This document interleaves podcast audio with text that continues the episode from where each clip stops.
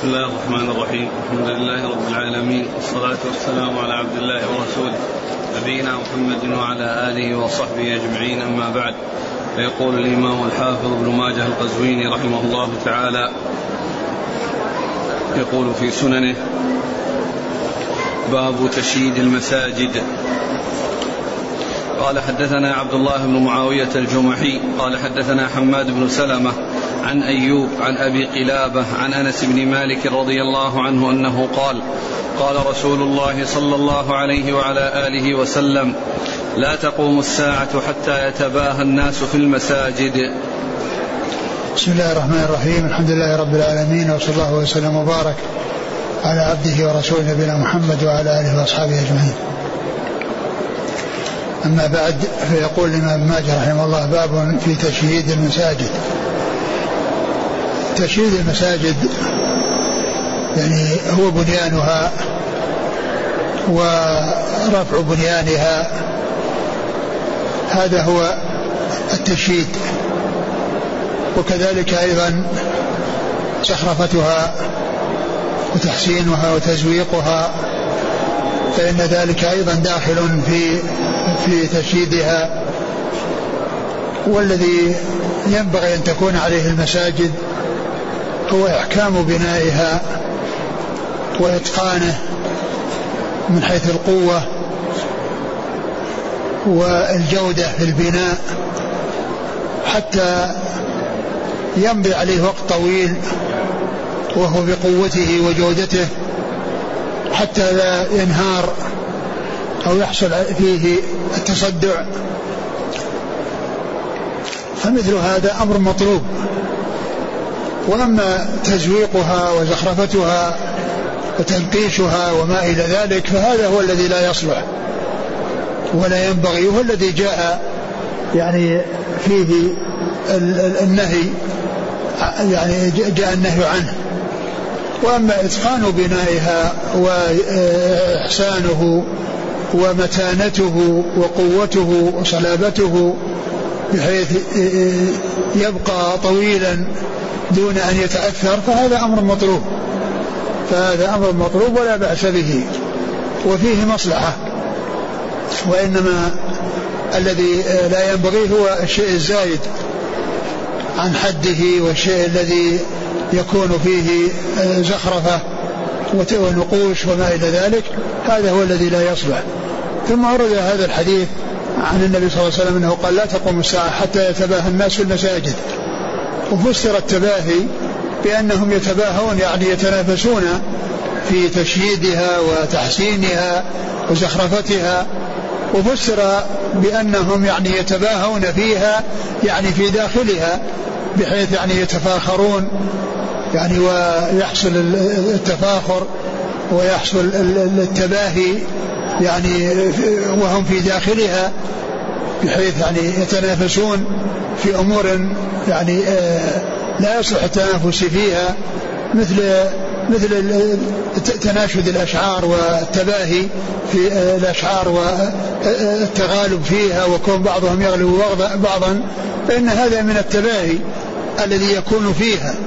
فإذا هناك آه، آه، آه، فسر بمعنى تشييدها وإقامتها وزخرفتها وفسر بحصول أنهم هم أنفسهم في داخلها يتباهون ويتفاخرون فيها وفي الكلام فيها وفي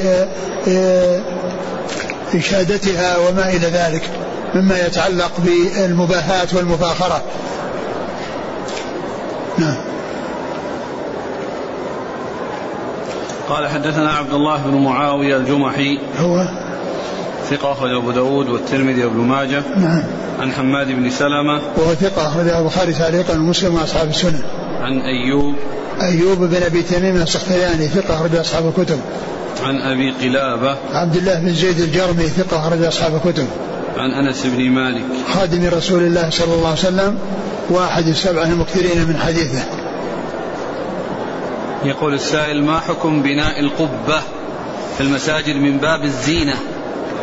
هذا من هذا من الأشياء التي لا تصلح ولا ولا تليق وهي التي يعني آه، آه، تدخل تحت التشهيد المنهي عنه. وذلك أن فيها يعني كلفة ومشقة وبذل أموال طائلة وأمر آخر وهو أنه لا يستفاد من السطح. لا يستفاد من السطح. السطح ما يستفاد منها أبدا. بسبب التقبيب بسبب القبب التي تكون عليه ما يستفاد منه وأما الغير المقبب يستفاد منه. فإذا وضع القبب يعني هي تعتبر من الزخرفة وتعتبر من تزويق من التزويق والتجميل الذي لا فائدة من وراءه. وأيضا ما يترتب عليها من الكلفة لأن بناء القبب يعني غير بناء السقف. وكذلك أيضا ما يترتب عليه من, من, من ناحية إفساده من حيث استعماله. فلا يستعمل ولا يصلى عليه. فإذا القبب فيها مفاسد كثيرة متنوعة متعددة تدل على أن أنه لا يصلح ولا ينبغي أن تتخذ ولا ينبغي أن تعمل. نعم. قال حدثنا جبارة بن المغلس قال حدثنا عبد الكريم بن عبد الرحمن البجلي عن ليث عن عكرمة عن ابن عباس رضي الله عنهما أنه قال قال رسول الله صلى الله عليه وعلى آله وسلم أراكم تستشرفون مساجدكم بعدي كما شرفت اليهود. أراكم, أراكم ستشرفون. التاء هذه زائدة. أراكم ستشرفون. و وقد جاء في بعض النسخ وكذلك في تحفة الأشراف ستشرفون. وهي وهي التي وهي التي ظاهرة المعنى وما تستشرفون يعني ما ما يظهر ما يظهر لها معنى. أراكم ستشرفون كما شرفتها ولهذا يعني هذا يوضح يعني اللي بعده يوضحه. وهو أيضا في تحفة الأشراف أراكم ستشرفون. نعم. أراكم ستش ستشرفون مساجدكم بعدي كما شرفت اليهود كنائسها وكما شرفت النصارى بيعها. يعني هنا قوله كما شرفت يوضح أنها ستشرفون. أنها ستشرفون كما شرفت. كما شرفت اليهود آه، كنائسها النصارى كنائسها واليهود بيعها. اليهود كنائسها. اليهود كنائسها والنصارى بيعها. والمقصود وكذلك النصارى يستعملوا الكنيسة بل هي مشهورة عند النصارى الكنائس. آه، قال أراكم ستشرفون؟ يعني أنهم يعني سيحسنونها ويجملونها ويعني ينمقونها كما فعلت اليهود والنصارى. كما وقد قال النبي صلى الله عليه وسلم لتتبعن سنة من كان قبلكم حذو القدة بالقدة حتى لو دخلوا جحر رب لدخلتموه. يعني فهم يفعلون فعل اليهود والنصارى. وهذا إخبار من النبي صلى الله عليه وسلم عامر المستقبل وقد وقع كما أخبر عليه الصلاة والسلام. يعني من ناحية المساجد من ناحية زخرفتها وتجميلها و يعني آه، تحسينها ب يعني بالنقوش وما إلى ذلك مما لا فائدة فيه بل فيه المضرة. وذلك لأنها تشوش على الناس في الصلاة. إذا كان يعني الإنسان في قبلة بجوار الجدار فإن أمامه الزخرفة والزركشة هذه تشوش عليه في صلاته وتؤثر عليه في خشوعه. أراكم ستشرفون مساجدكم كما شرفت اليهود كنائسها والنصارى بيعها. وقد وقع ما أخبر به الرسول صلى الله عليه وسلم وهذا مشاهد معاين في كثير من البلاد. ها. قال حدثنا جبارة بن المغلس. جبارة المغلس ضعيف أخرجه ابن ماجه. عن عبد الكريم بن عبد الرحمن البجلي. وهو؟ مقبول وله ابن ماجه. نعم عن ليث. ليث بن أبي سليم. نعم. صدوق. صدوق اختلط جدا نعم. لم يتميز فترك نعم. أخرج البخاري تعليقا ومسلم وأصحاب السنن. عن عكرمة. عكرمة هو ابن عباس ثقة من أصحاب الكتب. عن ابن عباس. عن ابن عباس رضي الله عنهما أحد العباد من أصحاب الرسول صلى الله عليه وسلم وأحد السبعة المكثرين من حديثه. رفع بناء المسجد بجعله طوابق لكثرة المصلين. هذا جيد. يعني إذا كان الناس بحاجة إليه وما يعني وجد يعني مساحة من الأرض تكفي فكونه يجعل طوابق ويصلي الناس يعني فيها عند الحاجة لا بأس بذلك. وهذا إنما يكون إذا إذا إذا سلم من من من القبب أما مع وجود القبب فإنه لا يستفاد منها في الصلاة أبدا. نعم.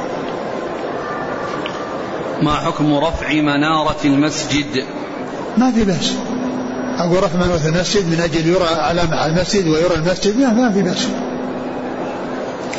قال حدثنا جبارة بن المغلس قال حدثنا عبد الكريم بن عبد الرحمن عن أبي إسحاق عن عمرو بن ميمون عن عمر بن الخطاب رضي الله عنه أنه قال قال رسول الله صلى الله عليه وعلى آله وسلم ما ساء عمل قوم قط إلا زخرفوا مساجدهم.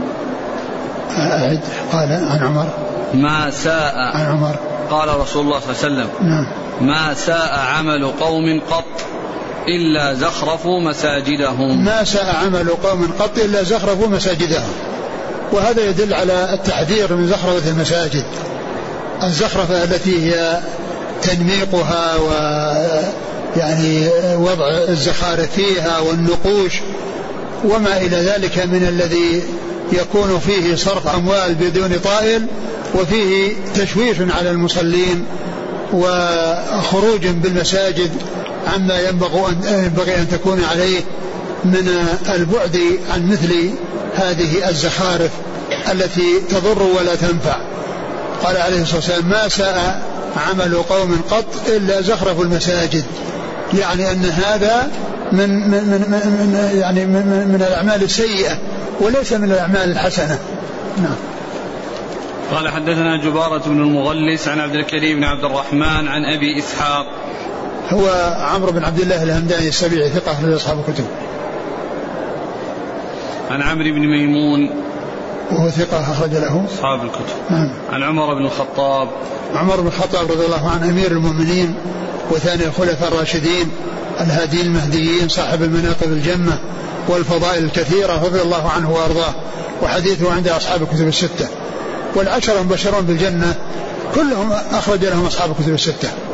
العشرة المبشرون بالجنة كلهم أخرج لهم أصحاب الكتب الستة أحاديثهم موجودة في الكتب الستة. أبو بكر وعمر وعثمان وعلي وطلحة والزبير وسعد بن أبي وقاص وسعيد بن زيد وعبد الرحمن بن عوف وأبو عبيدة بن الجراح. هؤلاء العشرة المبشرين بالجنة رضي الله عنهم وأرضاهم. كلهم أحاديثهم موجودة في الكتب الستة.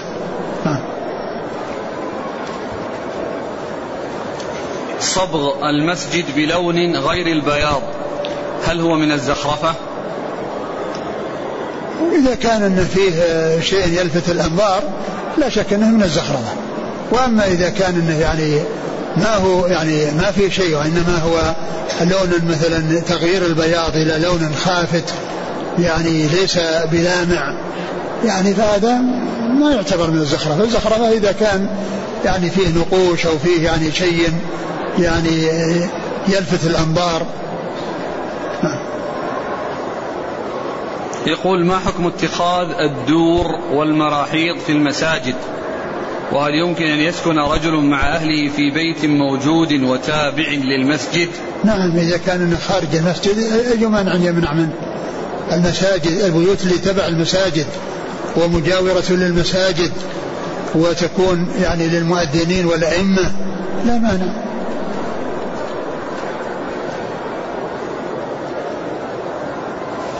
قال رحمه الله تعالى باب أين يجوز بناء المساجد؟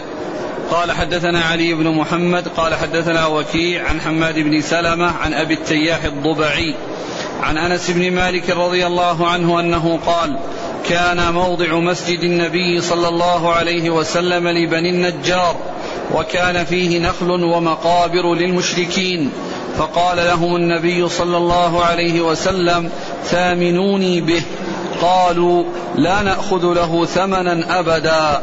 قال فكان النبي صلى الله عليه وسلم يبنيه وهم يناولونه.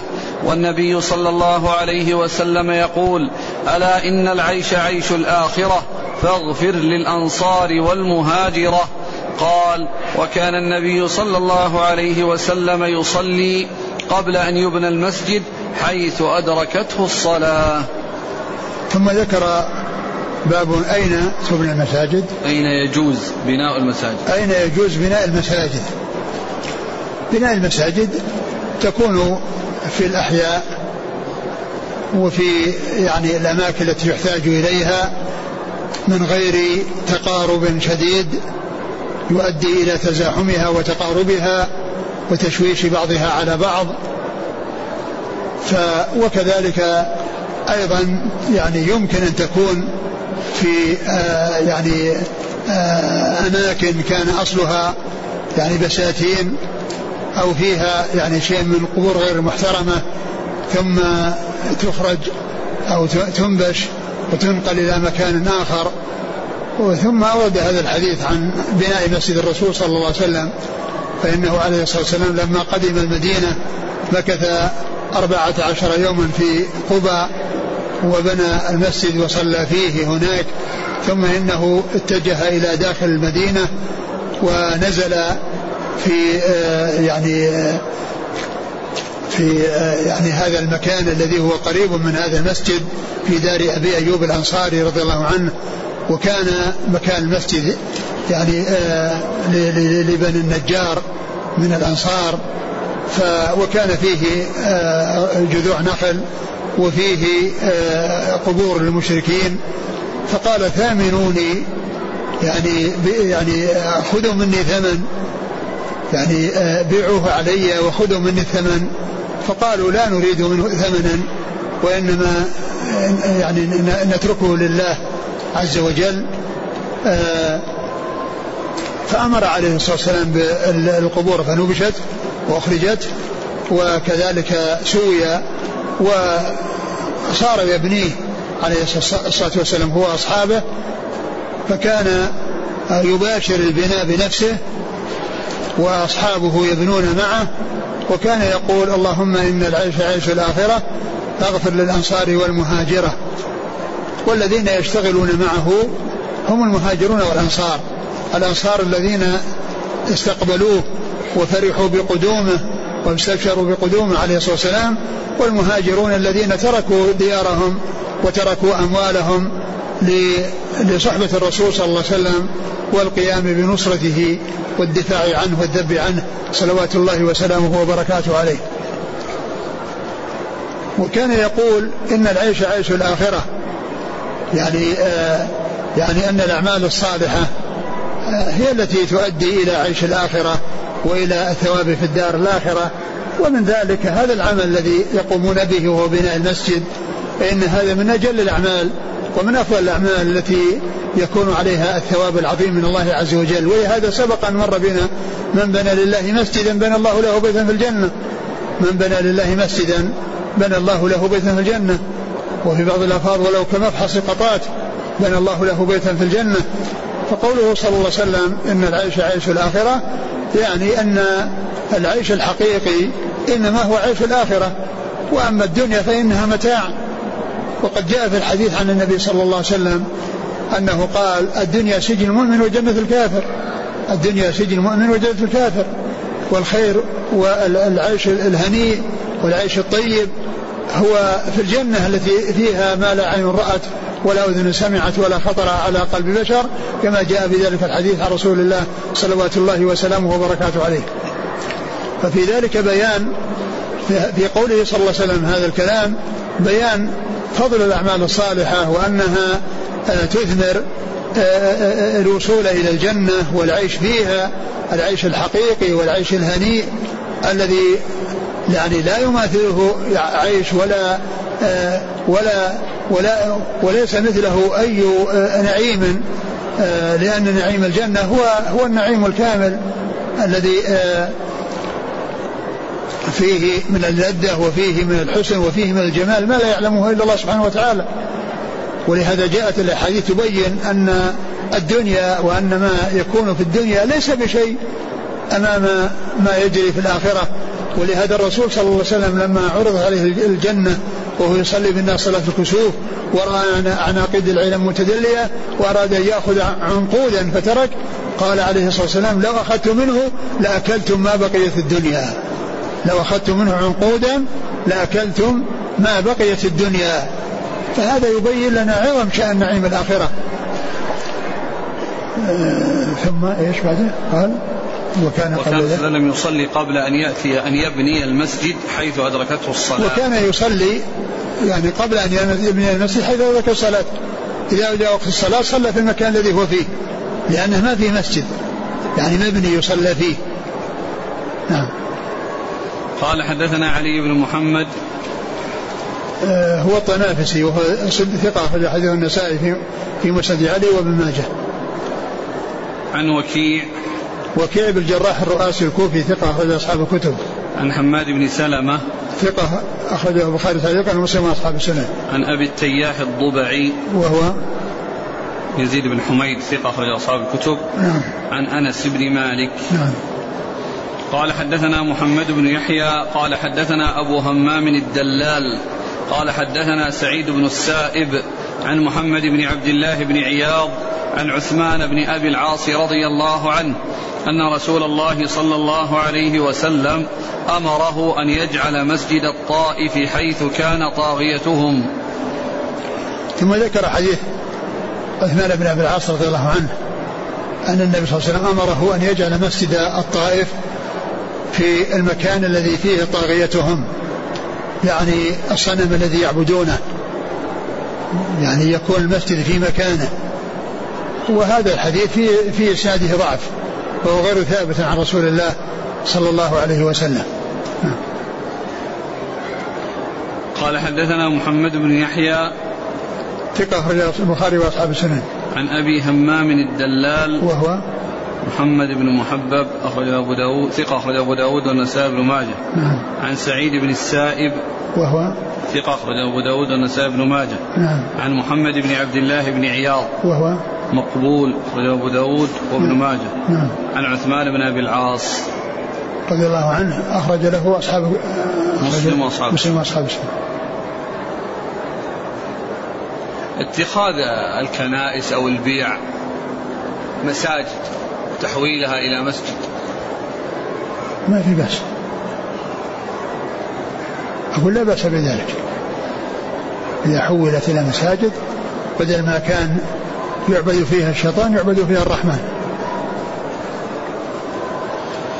قال حدثنا محمد بن يحيى قال حدثنا عمرو بن عثمان قال حدثنا موسى بن أعين قال حدثنا محمد بن إسحاق عن نافع عن ابن عمر رضي الله عنهما وسئل عن الحيطان تلقى فيها العذرات فقال إذا سقيت إذا سقيت مرارا فصلوا فيها يرفعه إلى النبي صلى الله عليه وسلم. ثم ذكر هذا الحديث عن الحيطان وهي البساتين. التي يعني يلقى فيها شيء من القاذورات. فقال إذا إذا إذا, إذا سقاها الماء أو تتابع عليها الماء فإنه يصلى فيها. وقد عرف أو قد مر في حديث قصة الأعرابي الذي بال في المسجد بأن تطهير الأرض بأن يصب عليها سجلا من ماء وذنوبا من ماء فتطهر بذلك. يعني فالأرض عندما تتنجس إذا جاء عليها الماء فإنه يطهرها. لا لا لا لا, لا يكون تطهير الأرض بأن تحفر أو يستخرج التراب الذي فيه النجاسة ويخرج وإنما يكاثر عليه الماء. وإنما يكاثر عليه الماء. فقال إيش اذا إذا؟ إذا سقيت مرارا فصلوا فيها. إذا سقيت مرارا فإنها تطهر ويصلى فيها. مثل ما جاء في الحديث ان صب سجل سجل من ماء على على البول الذي في المسجد من الأعرابي الذي بال فيه فإنها طهرت بذلك. فكذلك إذا يعني سقيت مرارا وجاء الماء إليها مرارا لسقيها فإن ذلك يذهب أو تذهب النجاسة التي فيها. نعم. قال حدثنا محمد بن يحيى عن عمرو بن عثمان. عن؟ عمرو بن عثمان. هو؟ ضعيف رجل ابن ماجه. نعم. عن موسى بن أعين. وهو؟ ثقة رجل أصحاب الكتب إلى الترمذي. نعم. عن محمد بن إسحاق. هو المدني صدوق هذا حديث البخاري تعليقا ومسلم أصحاب السنة. عن نافع عن ابن عمر. نافع مولى بن عمر ثقة رجل أصحاب الكتب. وعبد الله بن عمر رضي الله عنه. عنهما أحد العبادلة الأربعة من أصحاب الرسول صلى الله عليه وسلم وأحد السبعة المكثرين من حديثه. والحديث في إسناده ضعف لكن معناه صحيح.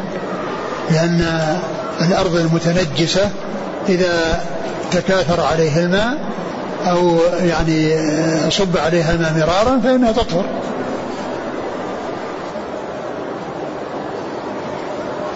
قال رحمه الله تعالى باب المواضع التي تكره فيها الصلاة.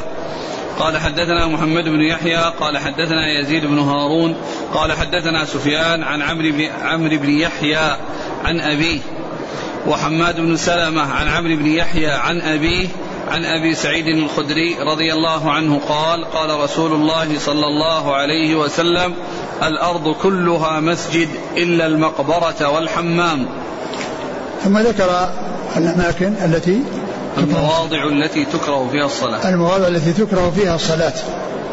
يعني المواضع التي لا يصلى فيها إما لكونها لا تصح الصلاة فيها أو لكونها آه تكره كراهة تنزيه وإن صحت الصلاة وأن الصلاة فيها خلاف الأولى. ثم ذكر هذا الحديث أن النبي صلى الله عليه وسلم قال الأرض كلها مسجد الأرض كلها مسجد إلا المقبرة والحمام. الأرض كلها مسجد. الأصل في الأرض أنها طاهرة. إلا إذا إذا طرأ عليها نجاسة وعلمت النجاسة فتكون متنجسة. وإلا في الأصل في الأرض الطهارة. الأصل في الأرض أنها طاهرة. وإنما يكون تكون والنجاسة عليها طارئة. فإذا علم طروء النجاسة عليها فإنها تكون متنجسة. فإنها تكون متنجسة.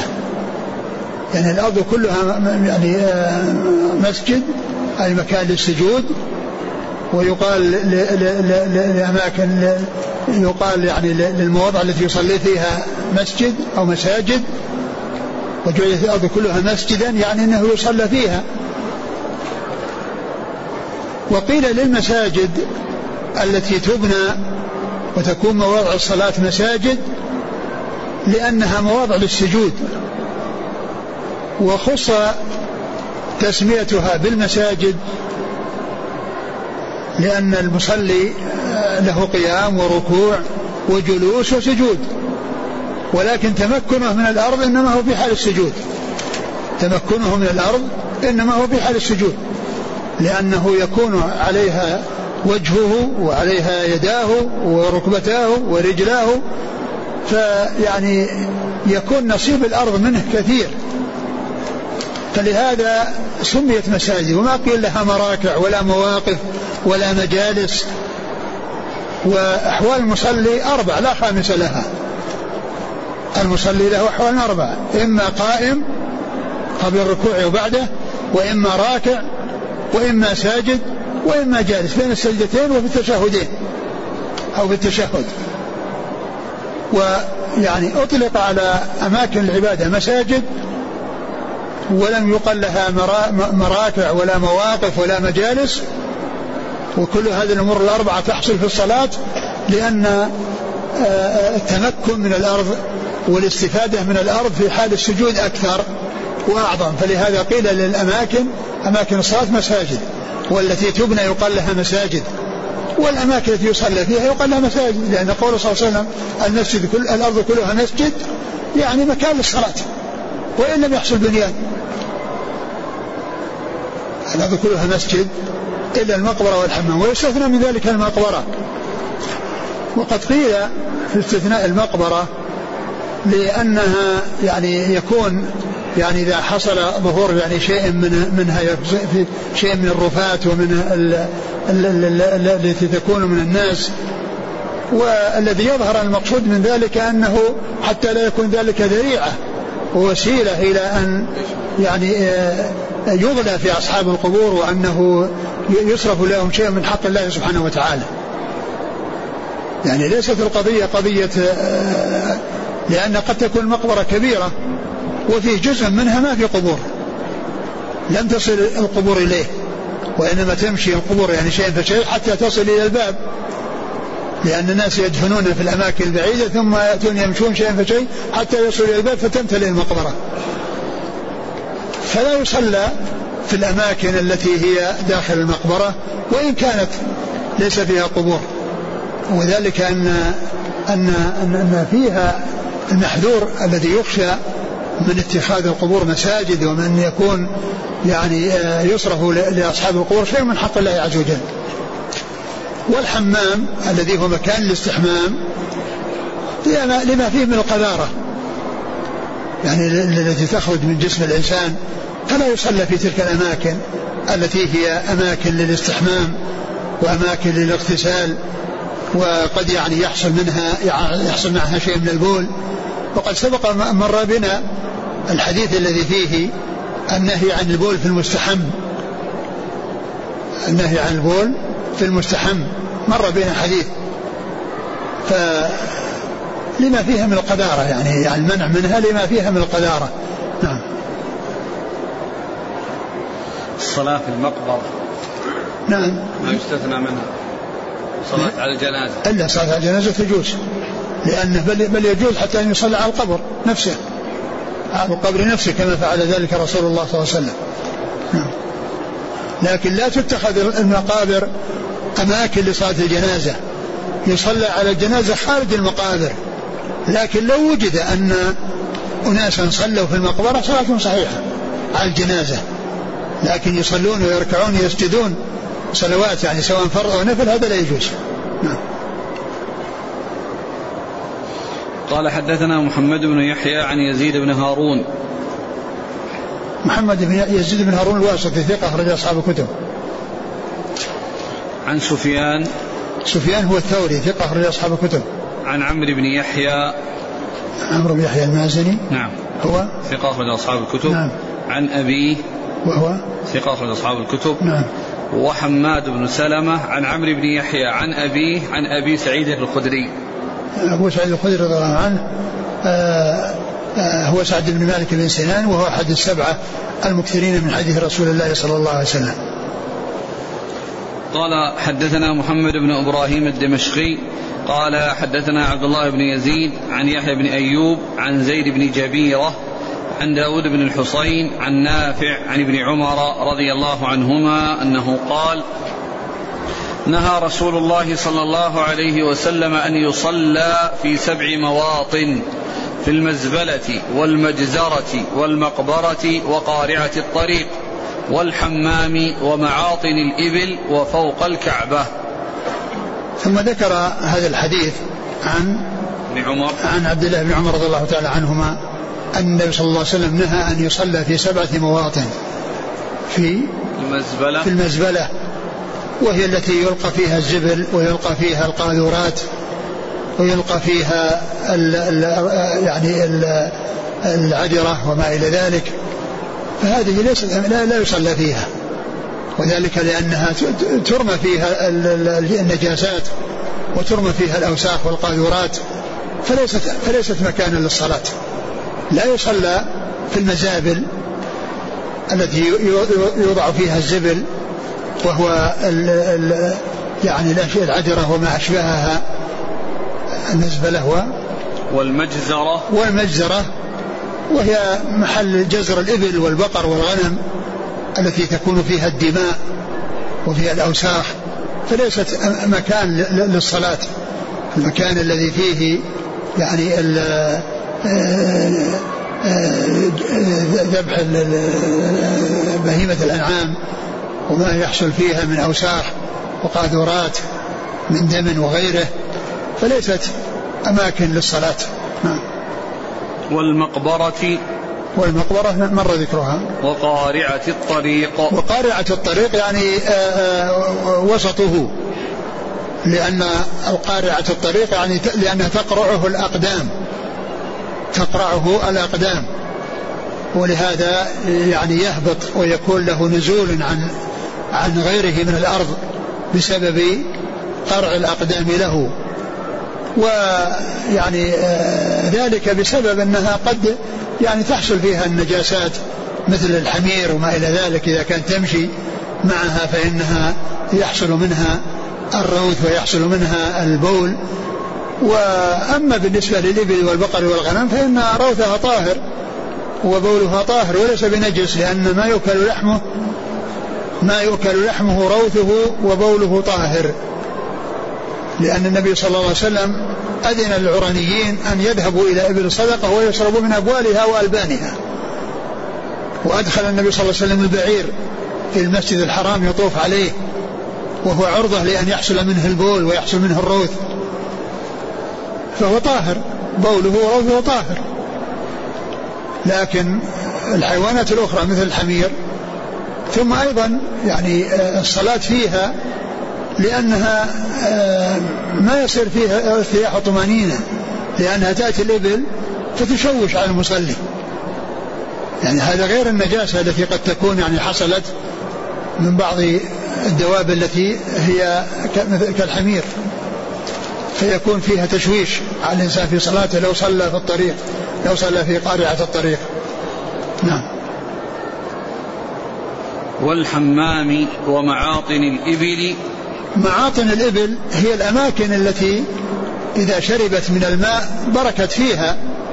هذه يقال لها معاطن لأنها تكون حول حول الآبار التي آه، تسقى منها الإبل حول المياه تشرب ثم تبرك في معاطنها. وليس ذلك لنجاسة الموطن فإن أبوالها وأرواثها طاهرة. ولكن ما فيها من الشدة والتشويش على الإنسان في صلاته وقد يحصل لها نفار وهو يصلي فتتلفه وتهلكه أو على الأقل تشوش عليه. لأنها إذا نفرت تؤثر.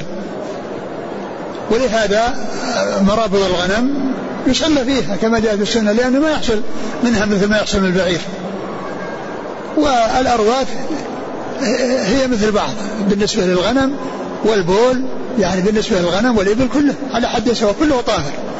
ولكن الفرق بينهما أن الإبل عندما يحصل منها نفار وجفال فإنها تتلف من حولها وتهلكه أو تلحق الضرر به وعلى أقل الأحوال تشوش عليه وتزعجه. إذا ما له ضرر في جسده ضرر كلي أو جزئي نعم. وفوق الكعبة.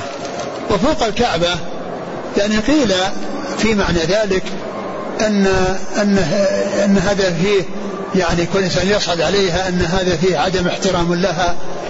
يعني كل إنسان يصعد ويكون فوقها وعلى ظهرها. وقيل إذا لم يكن هناك يعني آه، حاجز أو يعني ساتر يعني آه، أول الحديث ما ثبت لكن بعض الأماكن يعني لا شك أن أن آه، في ترك الصلاة فيها يعني مصلحة وفي فائدة.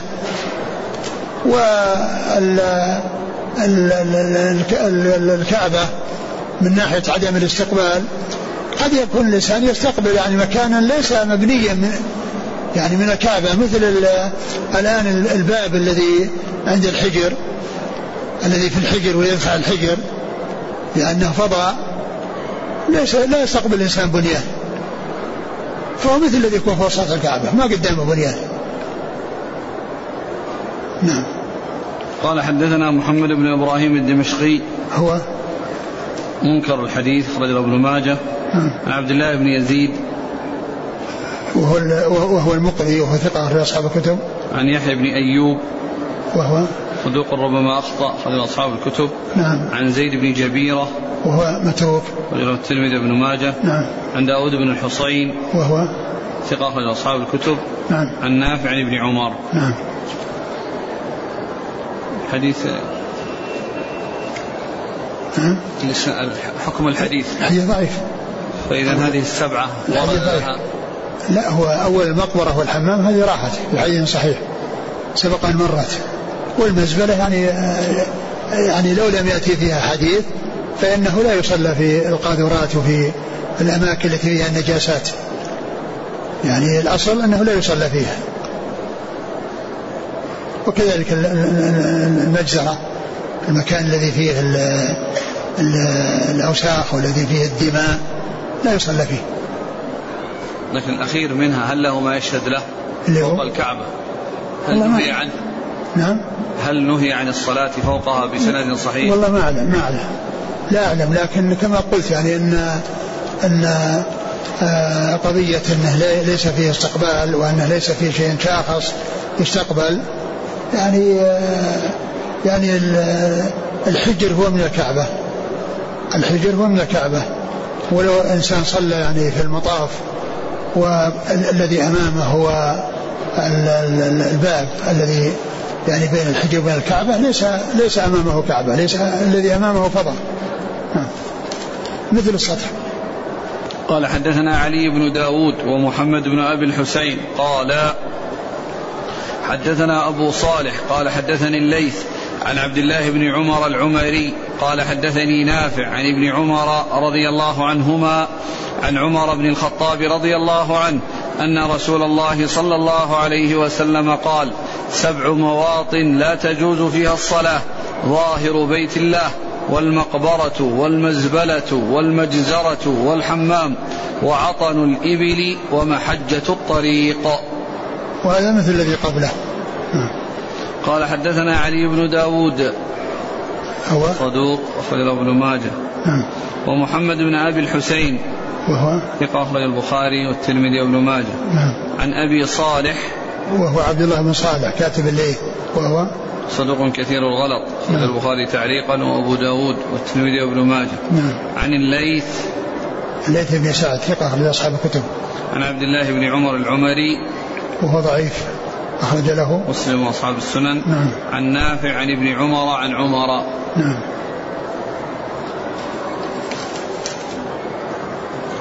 يسأل عن معاطن البقر. ما جاء فيها شيء. ما جاء فيها شيء وهي يعني وهي شبيهة بال بال الغنم. لكن هي ما يقال لها معاطن يعني ولا وهي لا يعني أقول لا يقال لها معاطن لأنها ليست إذا شربت تأتي و يعني تفعل مثل ما تفعل الابن يعني لكن الأصل هو أن هو الجواز. الأصل هو الجواز. مثل مثل الغنم وهي تختلف عن الإبل.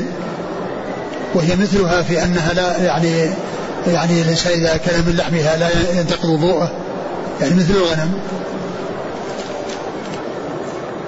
لكن من حيث الهيجان أحيانا قد تشابه وتضر مثل نعم نعم صحيح. لكنها هي في البقر غالبا يكون لها حظاير ويكون لها يعني ما هي من جنس الإبل التي تبرك في المعاطن بالنسبة للصلاة, للصلاة في الحمامات العامة آه، جاء عدد من الأسئلة أن في بعض البلدان مثل هذا يقول الحمامات العمومية التي يغتسل فيها تجعل فيها قاعة معزولة عن جهة الحمامات يصلى فيها. هذه يصح الصلاة فيها لأنه إذا كان ما فيها وسخات ولا فيها قاذورات ولا فيها شيء يعني محذور يجوز. قال رحمه الله تعالى باب ما يكره في المساجد. قال حدثنا يحيى بن عثمان بن سعيد بن كثير بن دينار الحمصي قال حدثنا محمد بن حمير قال حدثنا زيد بن جبيرة الأنصاري عن داود بن الحصين عن نافع عن ابن عمر رضي الله عنهما عن رسول الله صلى الله عليه وسلم أنه قال خصال لا تنبغي في المسجد لا يتخذ طريقا ولا يشهر فيه سلاح ولا ينبض فيه بقوس ولا ينثر فيه نبل ولا يمر فيه بلحم النيء ولا يضرب فيه حد ولا يقتص فيه من أحد ولا يتخذ سوقا. ثم ذكر ما يكره ما ما يكره في المساجد. ما يكره في المساجد يعني ما يكره أن يعمل. يعني الأشياء التي لا تعمل في المساجد وليست المساجد أماكن لها. المساجد هي لذكر الله عز وجل وللصلاة ولقراءة القرآن وليست للأمور الأخرى التي التي تبنى المساجد التي المساجد التي هي خلاف ما تبنى المساجد من أجله. ثم ذكر هذا الحديث عن عن عبد الله بن عمر رضي الله عنهما قال خصال لا تنبغي في المسجد. نعم. لا يتخذ طريقا. لا يتخذ طريقا. يعني يكون الاستطراق أو مكان للاستطراق. يعني لا يتخذ طريقة لأن فيه امتهان. للمسجد كونه يتخذ طريق والاستطراق امتهان للمسجد. نعم. ولا يشهر فيه سلاح. ولا يشهر فيه سلاح يعني يظهر السلاح يعني يكون يعني السيف ظاهر من حده لأنه يؤدي إلى حصول ضرر يعني في جرح أو يعني يعني يحصل آه، خطأ أنه آه، يصيب أحدا من الناس وإنما يكون مغمدا. فإذا أغمد أمن الضرر منه فلا يشهر فيه السلاح بمعنى أنه يخرج من غمده ويمشي الإنسان ومعه السلاح معه السيف. فإن إذا كان مشهرا غير مغمد فإن ذلك عرضة لأن يجرح أحد أو يصيب أحد. ولهذا جاء في الحديث أن إذا كان هذا يأخذ بنصالها. يعني يمسك يعني الشيء الذي يخشى منه الضرر حتى لا يمس أحدا من الناس. لا سيما عندما يصل ازدحام. والناس يسيرون مع مع الزحام فمثل ذلك إذا كان يعني موجودا فإنه يترتب عليه شيء من الضرر وهو يعني حصول الجرح يعني بسبب ذلك. نعم. ولا يشهر فيه ولا ينبض فيه بقوس. ولا ينبض فيه بقوس يعني يشتد يعني بحيث أنه بحيث أنه يعني ينطلق فيصيب أحدا من الناس. نعم. ولا ينثر فيه نبل. ولا ينثر فيه نبل الذي هو يعني الذي السهام التي يرمى فيها. نعم. ولا يمر فيه بلحم ني ولا يمر فيه بلحم ني يعني أول الاستطراق مرة أنه ما يتخذ طريق فإذا كان أيضا يعني يكون يعني فيه يمر فيه بلحم الني أو بلحم الني فإن ذلك عرضة لتقدير المسجد وتوسيخه وكونه يسقط منه شيء من يعني من الدم الذي فيه. فيعني أول الاستطراق يعني مرة أنه لا يتخذ طريق فإذا كان أيضا آه، مع كونه يتخذ طريقا يمر فيه باللحم الذي هو غير مطبوخ والذي فيه الدم وقد يسقط منه شيء فيقدر المسجد ويوسخه. نعم.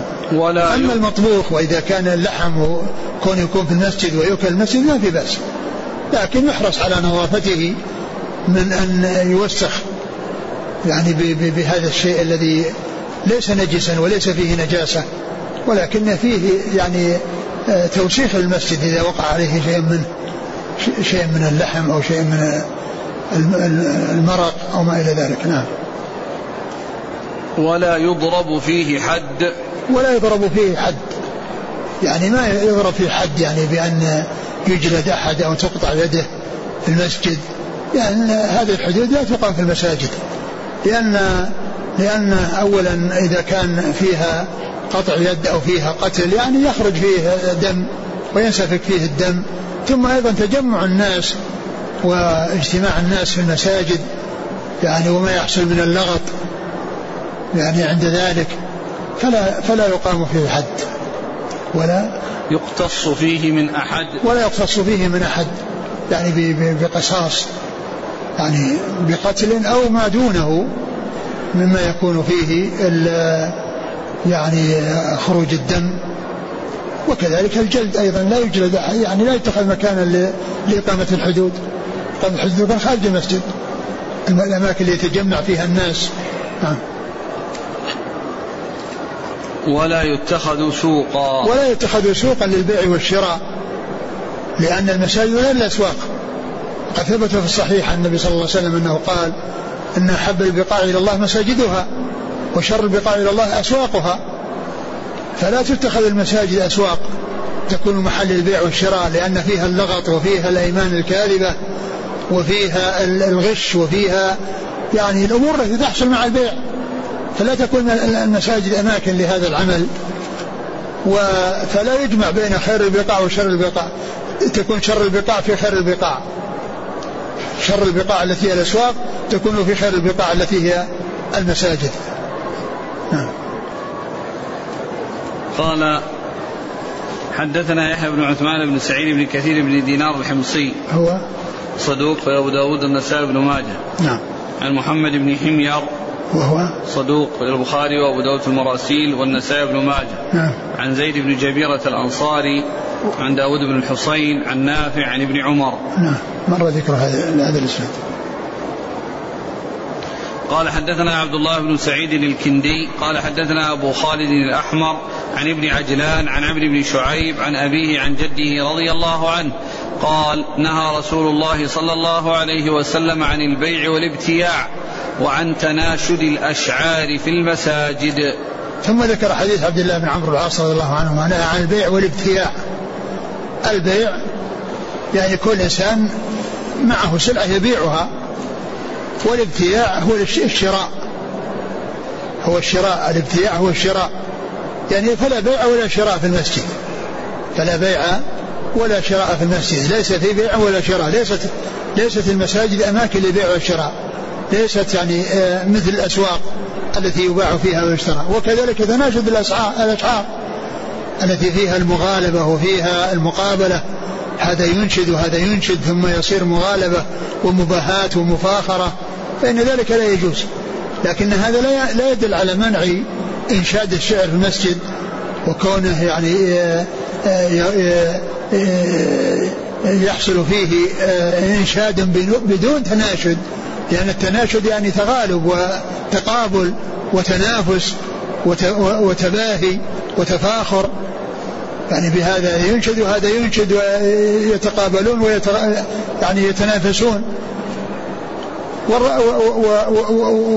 وحسان بن ثابت كان ينشد الشعر بين يدي رسول الله صلى الله عليه وسلم في المسجد وقد أقره على ذلك بل أمره بأن يعني آه، آه، يهجو المشركين لأنهم يهجون رسول الله صلى الله عليه وسلم. فإذا التناشد غير الإنشاد الإنشاد إذا كان يعني في أمر طيب وفي أمر يعني ذكر قصيدة يعني في, في الأخلاق والآداب وفي الأحكام الشرعية أو مثلا في العلم أو يعني في آه، آه، آه، بعض العلوم الشرعية مثل مثل مثل النحو أو مثل الفرائض أو مثل أحكام العبادات وما إلى ذلك مما فيه أشعار. يعني تقرأ هذه الأشعار في المسجد لا بأس. وإنما المحذور هو التناشد لأن التناشد تفاعل وتقابل وفيه يعني مغالبة وفيه منافسة. نعم. قال حدثنا عبد الله بن سعيد الكندي ثقة أخرج أصحاب الكتب. عن أبي خالد الأحمر.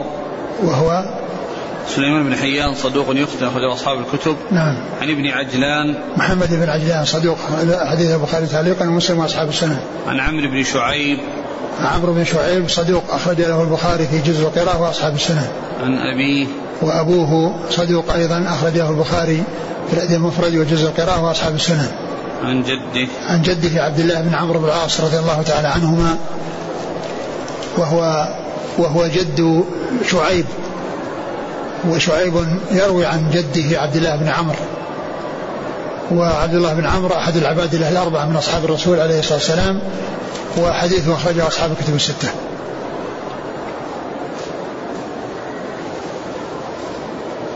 قال حدثنا أحمد بن يوسف السلمي قال حدثنا مسلم بن إبراهيم قال حدثنا الحارث بن نبهان قال حدثنا عتبة بن يقظان عن أبي سعيد عن مكحول عن واثلة بن الأسقع رضي الله عنه أن النبي صلى الله عليه وعلى آله وسلم قال جنبوا مساجدنا صبيانكم ومجانينكم وشراركم وبيعكم وخصوماتكم ورفع أصواتكم وإقامة حدودكم وسل سيوفكم واتخذوا على أبوابها المطاهر وجمروها في الجمع. ثم ذكر هذا الحديث عن واثل بن الأصقع عن واثل بن الأصقع رضي الله تعالى عنه. قال جنبوا مساجدنا وفي بعض الأحاديث جنبوا مساجدكم ولا ولا ولا تنافي بينها. مساجدنا يعني معشر المسلمين مساجدكم معشر المسلمين. جنبوا مساجدنا صبيان. صبيانكم. يعني الصبيان إذا كانوا يؤذون إذا كانوا يلعبون ويشوشون على الناس. وأما كون الصبي يأتي ولا يحصل منه أذى ويمرن على الصلاة ويصلي مع الناس أو يؤتى بالصبي الصغير مع أمه. عند الحاجة لذلك لا بأس بهذا. فإن النبي عليه الصلاة والسلام كما جاء في الحديث كان يدخل في الصلاة يريد التطويل.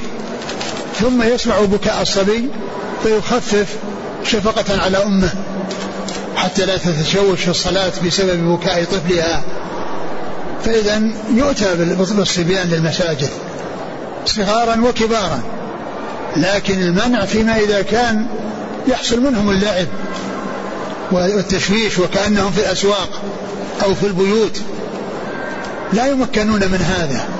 وإذا كانوا بهذه الطريقة لا لا لا يمكنون من الاتيان المسجد.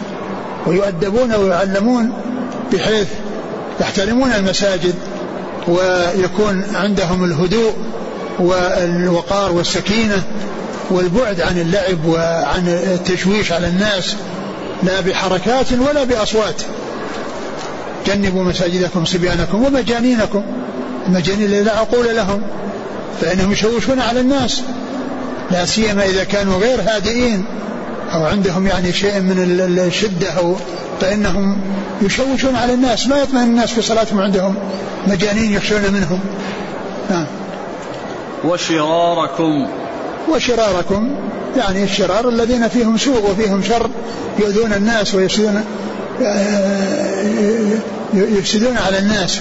وأما الصلاة معلوم أن مطلوب كل كل مطلوب منه أن يصلي ممن هو من أهل الصلاة.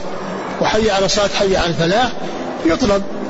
لكن آآ آآ ولو كان ولو كان شريرا فإن مطلوب مطلوب منه أن يصلي. وكون فيه شر لا لا يكون يضاف إليه شر آخر وهو التخلف عن الصلاة التي هي من صفات المنافقين. الحديث يعني كما هو معلوم ضعيف غير ثابت عن رسول الله صلى الله عليه وسلم. لكن يعني طبعا في تفصيل بالنسبة للصبيان في تفصيل بالنسبة للمجانين يعني إذا كان عندهم جنون مطبق وأنه لا يعقل ولا يمكن بعض الناس يكون عنده ضعف في العقل. ويصلي مع الناس ولكنه عنده شيء من الخلل. يعني ما يعني ما ما عنده العقل الكامل ولكن ما يحصل منه أذى فهذا لا يمنع من المسجد. وأما المجنون الذي يعني عنده شدة وعنده يضرب الناس أو ما إلى ذلك فهذا لا يمكن. من كان فيه شر ولا يحصل منه ضرر على المصلين لا يمنع من الصلاة بل مطلوب منه أن يصلي. وكون عنده شر لا يضاف إليه شر أعظم من الشر الذي عنده وهو كونه يحال بينه وبين المسجد. فإنه فإن الصلاة مطلوب فيها حضور حضور الناس من كان فيه خير ومن كان فيه شر. وحضوره إلى المسجد من أسباب سلامته من الشر. حضوره المسجد من أسباب سلامته من الشر. وقد قال قال الله عز وجل إن الصلاة تنهى عن الفحشاء والمنكر. فكونه يأتي المسجد ويصلي فيه ويستفيد وقد ينفعه ذلك. يعني ذكر اولا الحديث يعني كما هو ضعيف يعني لا يحتج به. وذكر الشرار يعني في كونهم يجنبون يعني ليس بظاهر.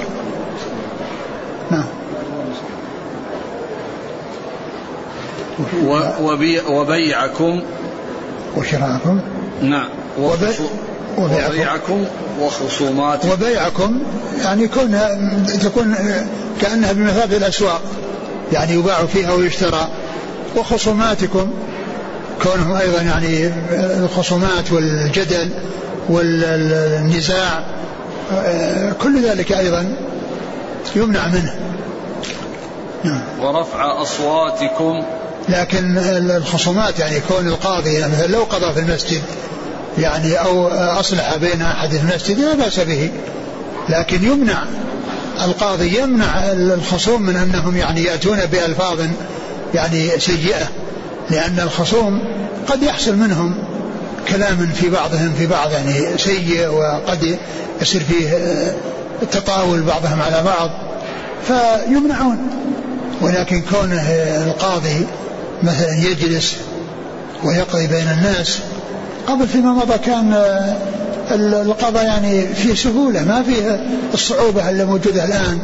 ضبط وكتابة وتوقيعات يعني يأتي الخصمان ويجلسان ويقول أنا كذا ويقول كذا فيقول الحق لك توكل على الله. امشوا ما في كتابه ولا في شيء. هذا شيء شاهدناه وعرفناه. كان أحد قضاة المستعجلة يجلس في ردهة بيته يعني يعني من من داخل ويأتي الناس الخصوم عليه يأتون ويتكلمون معه ثم يحكم بينهم يمشون. ما في آه، الشدة التي الذي حصلت للناس في هذا الزمان من ناحية الخصومات والتفنن في الخصومات والحيل وما إلى ذلك. نعم. ورفع أصواتكم.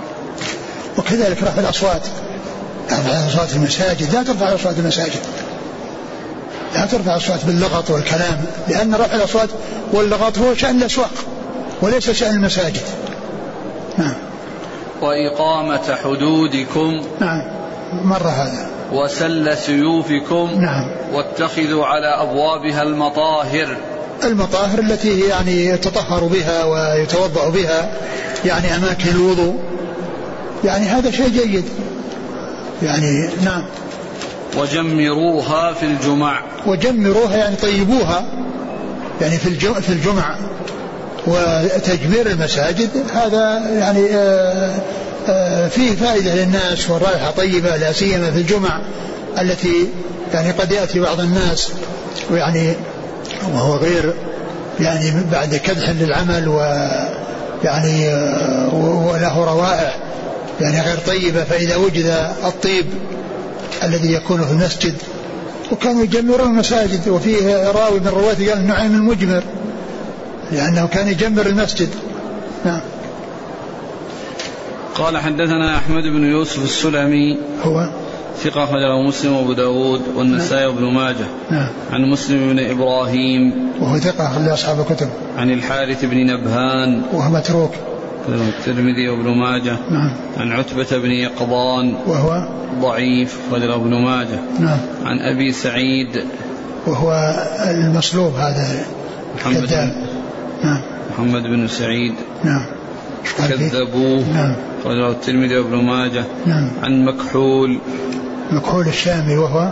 ثقة أخرج البخاري في القراءة ومسلم وأصحاب السنن. نعم. عن واثلة بن الأسقع. رضي الله عنه أخرج له. أصحاب الكتب. نعم. قال رحمه الله تعالى باب النوم في المسجد. قال حدثنا إسحاق بن منصور قال حدثنا عبد الله بن نمير قال أخبرنا عبيد الله بن عمر عن نافع عن ابن عمر رضي الله عنهما أنه قال كنا ننام في المسجد على عهد رسول الله صلى الله عليه وسلم. نعم.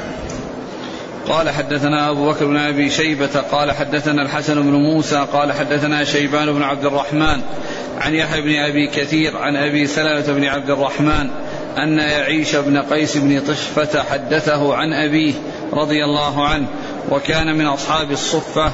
قال قال لنا رسول الله صلى الله عليه وسلم انطلقوا. فانطلقنا إلى بيت عائشة وأكلنا وشربنا. فقال لنا رسول الله صلى الله عليه وسلم إن شئتم نمتم هنا نمتم ها هنا وإن شئتم انطلقتم إلى المسجد. قال فقلنا بل ننطلق إلى المسجد. نعم. انتهى الباب. الباب. ثم ذكر باب النوم في المسجد. النوم في المسجد يعني إذا كان يعني شيء غير معتاد وإنما كان لحاجة فإنه لا بأس بذلك. أما كونه يتخذ سكنا ويتخذ مقرا سكن للناس ويعني ينامون فيه وكأنه بيت من البيوت فلا فلا تتخذ المساجد يعني إلا إذا كان هناك محتاج مثل ما كان أهل الصفة فإنهم كان لهم مكان في المسجد يعني يبيتون فيه لأنهم ويسكنون فيه لأنهم فقراء لأنهم فقراء المهاجرين وليس لهم مساكن وليس لهم أهل فكان آه، فهم ضيوف. يعني ضيوف رسول الله صلى الله عليه وسلم وضيوف آه، آه، الأنصار وضيوف أهل المدينة فكان يعني فكانوا يبيتون في المسجد وأما كون الجلوس المساجد أو السكن فيها من غير ضرورة ومن غير حاجة فإنها لا تتخذ سكنا والنوم في المسجد سائر وقد أورد ابن ماجه هذا الحديث عن ابن عمر قال كنا ننام إيش؟ كنا ننام في مسجد في المسجد على عهد رسول الله صلى الله عليه وسلم. كنا ننام في المسجد على عهد رسول الله يعني في بعض الأحيان مو دائما وابدا. وكذلك أيضا ويمكن أيضا بالنسبة لأهل الصفة كانوا باستمرار ينامون فيه لأن هذا محلهم وليس عندهم محل غيره. نعم. والثاني حديث طخفة قال قال وسلم انطلقوا فانطلقنا إلى بيت عائشة وأكلنا وشربنا. فقال صلى الله عليه وسلم إن شئتم نمتم ها هنا وإن شئتم يعني أهل الصفة دعاهم الرسول صلى الله عليه وسلم إلى بيت عائشة فأكلوا وشربوا. وقال إن شئتم نمتم هنا وإن شئتم انطلقتم. نفسي يعني فنمتم فيه. فقالوا بل ننطلق. وهذا محل الشاهد يعني كونهم ينامون في المسجد. كونهم ينامون في المسجد. وطبعا هم نائمون في المسجد. يعني اللي هم مساكنهم وكانت في المسجد اللي هو الصفة. نعم. قال حدثنا إسحاق بن منصور.